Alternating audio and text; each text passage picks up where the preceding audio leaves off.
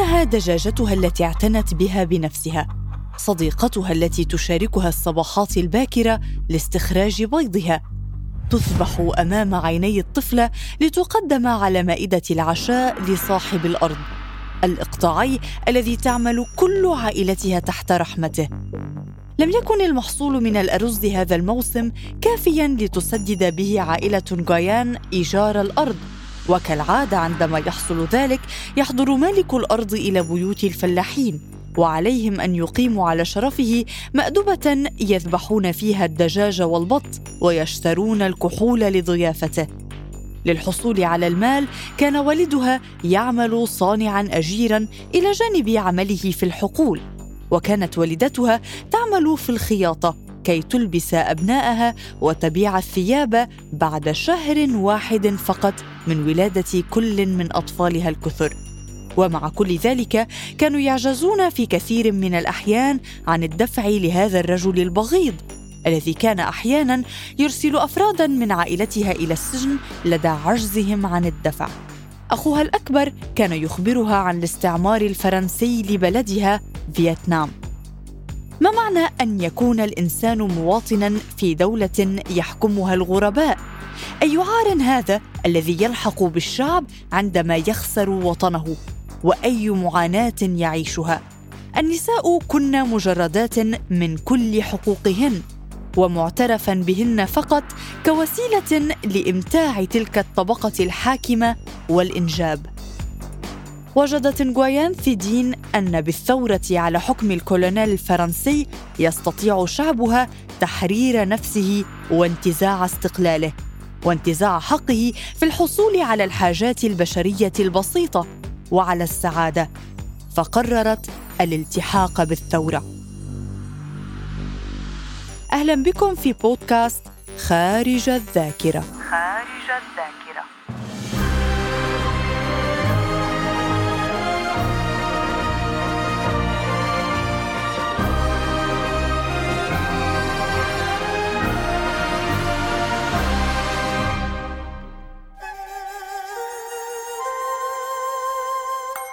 في فيتنام الخاضعة للاستعمار الفرنسي ولدت نغوين ثي دين عام 1920. عندما كانت في العاشرة من عمرها تأسس الحزب الشيوعي الفيتنامي، وسرعان ما بدأ الفرنسيون باعتقال أي شخص يشتبهون في انضمامه إلى هذا الحزب. مئات المزارعين من مدينتها بنتري الواقعة في الجنوب اعتقلوا بتهم مختلفة تتعلق بالعمل الثوري ضد الفرنسيين، وأخوها كان من بين هؤلاء. وعلى صغر سنها رأت دين مشاهد ستحدد توجهها لاحقاً.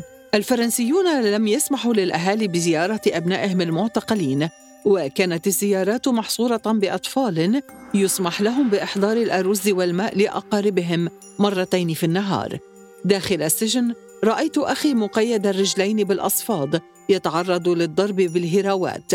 كان الفرنسيون يمددون المعتقلين من النساء والرجال على ظهورهم، ويدحرجون الأخشاب الثقيلة على أرجلهم، ويضربونهم في الوقت نفسه على رؤوسهم ووجوههم بهدف إجبارهم على الاعتراف. كل هذه المشاهد أشعرتني بالغضب والحزن الشديدين، وبدا واقع حياتنا كفلاحين واضحاً لي في ظل حكم الاستعمار وأدواته. كانت الطفلة تخبر أهل قريتها بما شاهدته داخل الزنازين وبالتعذيب الذي يتعرض له المعتقلون هناك، وكان غضب الأهالي وسخطهم يزدادان شيئاً فشيئاً. مثل الزواج وسيلتها الوحيدة للانخراط في العمل الثوري، فأهلها لم يكونوا موافقين حينذاك على أن تشارك في هذا العالم وما يتسبب فيه من مشاكل.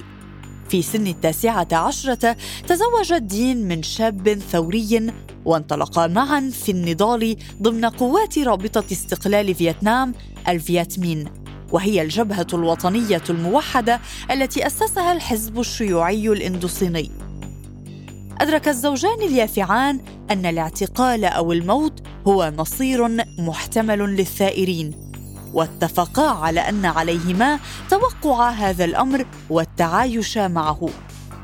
بعد الزواج بفترة قصيرة حملت جايان، وبعد ولادة طفلهما بثلاثة أيام اعتقلت القوات الفرنسية زوجها، والتزاماً بما تعاهدا عليه وتحدياً للسلطة التي سعت من جراء الاعتقال إلى إضعافها، تبعت دين نشاطها الثوري في منطقتها واهتمت بتربية طفلها، وخلال كل ذلك الوقت كانت تحت المراقبة الدائمة. بعد 6 أشهر وخلال عودتها برفقة طفلها من إحدى الزيارات لسجن سايغون حيث يوجد زوجها، ألقت السلطات القبض عليها وأبعدتها عن طفلها الرضيع. يريدون أن يبعدوا النساء عن أزواجهن وأن يبعدوا الأطفال عن أمهاتهم. حاولت كبح ألم الفراق بداخلي كي أحافظ على ثباتي وأحفظ وعدي بالتضحية بحياتي من أجل أن أحفظ الحزب ولا أفيد العدو بأي معلومة عنه. خلال الاعتقال تعرضت دين لأبشع أنواع التعذيب، لكنها لم تفصح عن أي من المعلومات التي حاول الفرنسيون انتزاعها منها، وعندما فقدوا الأمل من وسائلهم نفوها إلى إحدى الغابات حيث توجد قبائل بدائية من الأقليات العرقية والتي بدت متوحشة بالنسبة إليها. كذلك أوكلوا إلى فرنسيين من مرتكبي الجرائم حراسة السجناء السياسيين، وكان هؤلاء يقومون بضرب السجناء متى شاءوا من دون أي سبب. على مدى 3 سنوات عاشت نغوين في الغابة في ظروف سيئة، معرضة لأنواع الأمراض كافة ومجبرة على القيام بالأعمال القاسية. خلال هذه الفترة كان الاتصال مع عائلتها مقطوعاً، ولم تعلم شيئاً عن حال طفلها ولا عن وفاة زوجها في السجن إلا عام 43 عندما تم الإفراج عنها. خبر وفاته نزل عليها كالصاعقة، لكنه لم يكسرها بل زادها عزماً على مواصلة عملها الثوري كي تثأر له وتنتصر لأبناء شعبها المستضعفين وتحاول تحرير كل المعتقلين السياسيين. ورغم أن حركتها كانت مراقبة ومقيدة، نجحت في تشبيك علاقاتها مجدداً مع رفاقها. عام 1945 أعلن القائد الشيوعي هو تشي مين استقلال فيتنام وتأسيس جمهورية فيتنام الديمقراطية، وذلك بعد هزيمة اليابان في الحرب العالمية الثانية. غير أن فرنسا عادت لتستأثر بالسلطة واعترفت باستقلال جمهورية فيتنام تحت سلطة الاتحاد الفرنسي الذي كان يستعمر فيتنام ودولاً مجاورة. هذا الأمر رفضه هو تشي مين، وبعد جولات من المفاوضات الفاشلة أعلن مين الحرب على الفرنسيين. نغوين شاركت في هذه الحرب التي تعرف بالحرب الإندوصينية الأولى ضمن صفوف تحالف من مجموعات تطالب بالاستقلال وتدعى فيتمين. في البداية حارب الفيتناميون في الجنوب بالوسائل البدائية، إذ لم يكونوا يملكون سوى الرماح المصنوعة من البامبو، بينما في شمال البلاد كانت تصنع الأسلحة وأيضاً تستخدم تلك التي تركها اليابانيون خلفهم. كلفت نغوين بالذهاب إلى شمال البلاد لنقل صورة الوضع إلى القيادة في الجنوب وطلب الأسلحة التي تمكن أهل الجنوب من الانتصار. ذهبت إلى الشمال عبر البحر عام 1946.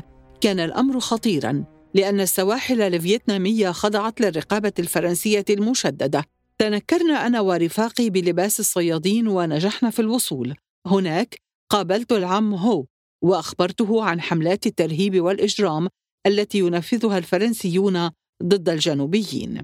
طلبت أن تزودنا الحكومة المركزية بالسلاح، فكان جواب هو تشي مين أن علينا الاستيلاء على سلاح الفرنسيين لمحاربتهم به، إذ إن الحكومة المركزية لا تملك الكثير. عدت إلى الجنوب وفي جعبتي بعض الأسلحة التي سنستخدمها للاستيلاء على المزيد من أسلحة الأعداء، إضافة إلى قارب مليء بالذخائر التي سنحتاج إليها لتلقيم السلاح الذي سنستولي عليه. كذلك حملت معي المال اللازم والوثائق الضرورية لتثقيف المجتمع وتغذية وعيه السياسي. في بداية الخمسينيات أصبح الصراع في فيتنام متشابكاً مع الحرب الباردة.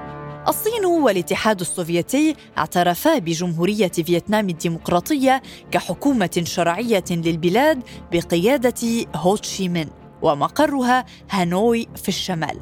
أما الولايات المتحدة وبريطانيا فاعترفتا بدولة فيتنام المدعومة من فرنسا في سايغون جنوب البلاد بقيادة الإمبراطور باو داي.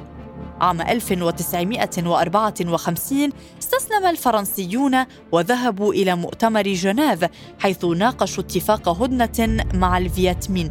من مخرجات اتفاق جنيف كان تقسيم البلاد مؤقتاً بين شمال محرر بالكامل سمي جمهورية فيتنام الديمقراطية بقيادة شيوعية يقودها هو تشي مين، وجنوب سيتحرر بعد عامين فقط بموجب الاتفاق.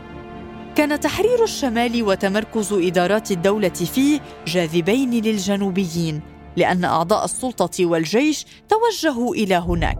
أنا أيضاً ظننت أن الفرصة مؤاتية لتوجه شمالاً ككل الرجال. كنا ملتزمين بالهدنة بشكل كامل، لكن رغم الارتياح لوقف الأعمال القتالية كان هناك تخوف في الجنوب من أن تخلى الساحة للفرنسيين وقوات الإمبراطور باو داي ليعيدوا السيطرة على الجنوب. لذلك كان الطلب ملحاً بإبقاء بعض الكوادر جنوباً، وكنت أنا من بين هؤلاء. كان كل شيء على ما يرام إلى أن استبدلت الولايات المتحدة باو داي بإنجو دين ديم. عندها بدأ قمع أفراد قوات المقاومة السابقين. كانت المقاومة مستهدفة خلال حكم الرئيس المدعوم من واشنطن إنجو دين ديم. الاعتقالات والاغتيالات طالت كل من رفع سلاحاً في وجه الاستعمار. عائلات عناصر المقاومة الشعبية أجبرت على المشاركة في حملة إدانة للشيوعية وإحراق كل ما يمت إلى الشيوعيين بصلة. جميع عائلات وأقرباء من نزحوا إلى الشمال جمعوا في معسكرات اعتقال ومنعوا من العيش خارجها. كانت تلك أحلك لحظات المقاومة الشعبية، وكأنها مسحت وسط المقصلة التي داروا فيها بين المدن لإعدام الوطنيين بشكل علني. ارتكب جيش سايغون الفظائع وأبشع الجرائم بحق الشيوعيين وعائلاتهم، لكن الشيوعيين استطاعوا استنهاض الناس وتنظيم انتفاضة عرفت باسم الانتفاضة المعجزة. تمسك الجنوبيون بالهدنة وباتفاقية جنيف رغم المجازر التي تعرضوا لها، لأنهم رأوا في السلام قوة لبناء الدولة في الشمال وتركيزاً لدعائم قوتها.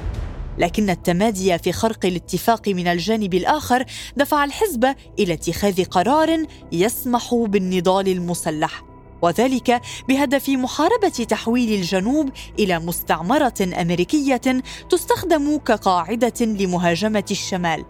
كان ذلك عام 1959، وكان هذا القرار هو ما تعطش إليه شعب الجنوب بعد سنوات من الاضطهاد. سلاح العدو هو السلاح الذي سيستخدمه الجنوبيون في حربهم.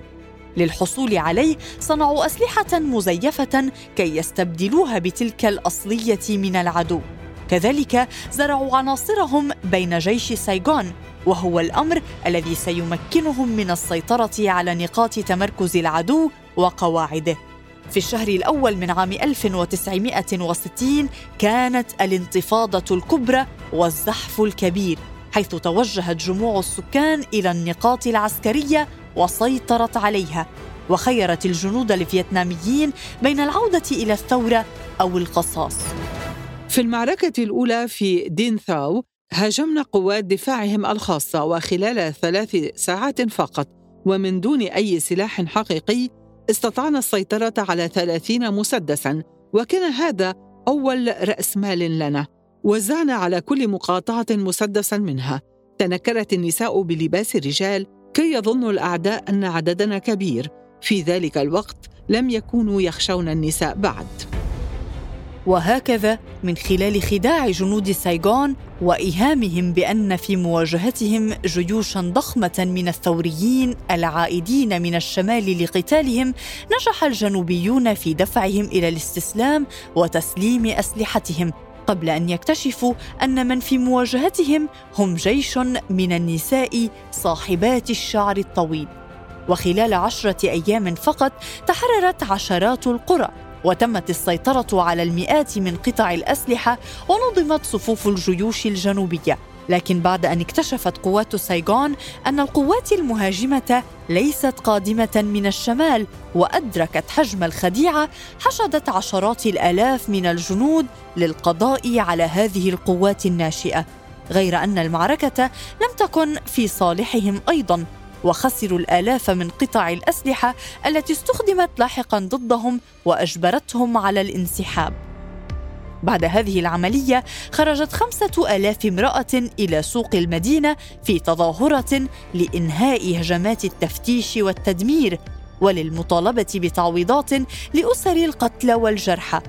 النساء خرجن مع أطفالهن والمواشي التي يربينها في مشهد يعبر عن إخلاء كامل للقرى، وطالبن بإجلاء كامل لقوات سايغون من قراهن. وبالفعل كان هذا الاعتصام ناجحاً وحقق أهدافه، وأصبح أي تجمع للنساء نحو مركز المدينة يمثل تهديداً للسلطة، وترسل القوات العسكرية لإيقافهن، إذ بدأت تزداد أعداد النساء في كل مرة ووصلت إلى عشرات الآلاف. ومن هنا كان جيش الشعر الطويل، وهو الاسم الذي أطلقه عليهن القائد هو تشي مين. ولم يقتصر نشاط هؤلاء النساء على النشاط السياسي والمطلبي، بل تولين مسؤولية دعوة قوات سلطة سايغون إلى الانتفاضة والانشقاق عن الجيش، كذلك شاركنا في الأعمال القتالية. واتسمت العمليات التي نفذتها النساء بالشجاعة، حيث كن ينفذنها في وضح النهار وفي داخل أوكار العدو، كما كنا يستخدمن أنواع الأسلحة كافة، ويقمن بالتخطيط للعمليات بدقة عالية وإبداع. الثورية جايان ثي دين كانت قائدة هذا الجيش برتبة جنرال. في هذه الفترة كانت جايان عضوة مؤسسة في جبهة التحرير الوطنية في جنوب فيتنام، الفيت كونغ، وهي الجبهة اليسارية التي تكونت من الجنوبيين الذين خاضوا المعارك في الجنوب، وهي تابعة لقيادة الفيتمين في الشمال. وعام 1965 ترأست جمعية التحرير النسائية في جنوب فيتنام، وعينت في الفترة نفسها نائبة للقائد الأعلى للجبهة، وهي أعلى رتبة عسكرية حازتها امرأة خلال الحرب. عام 1968 عندما هاجمت قوات الفيت كونغ والجيش الشمالي القوات الفرنسية في الجنوب فيما عرف بهجوم تيت الشهير، أدارت جايان حرب العصابات إلى جانب مهمتها الأساسية في قيادة القوات المسلحة. انتهت الحرب بانتصار فيتنام الشمالية، وتوحدت الدولة تحت حكم الحزب الشيوعي الفيتنامي عام 1975. رغم جميع المآسي التي واجهتها وخسارة الكبرى في الحرب، وهي زوجي وطفلي، خلال فترة محاربة الأمريكيين والفرنسيين، وجدت نفسي سعيدة بانتصار شعبي في النهاية، كما أن الجبهة الوطنية حازت سمعة عالمية واحترام الصديق والعدو. بعد الوحدة خدمت دين في اللجنة المركزية للحزب الشيوعي الفيتنامي، وأصبحت أول سيدة تحوز رتبة لواء في الجيش الشعبي الفيتنامي. كذلك عينت أحد نواب رئيس مجلس الدولة من عام 1987 حتى وفاتها عام 1992، ومنحت بعد ذلك لقب بطلة القوات المسلحة الشعبية. لا تزال جايان ثي دين حتى اليوم تعتبر من أبرز الرموز النسائية في شرق آسيا وفيتنام، هي التي قادت جيشاً من النساء والرجال لتحرير بلادها من دولة كانت تصنف نفسها متقدمة، بينما كانت النساء فيها محرومات من المشاركة في الحياة السياسية والعسكرية ويتعرضن للإقصاء والتهميش.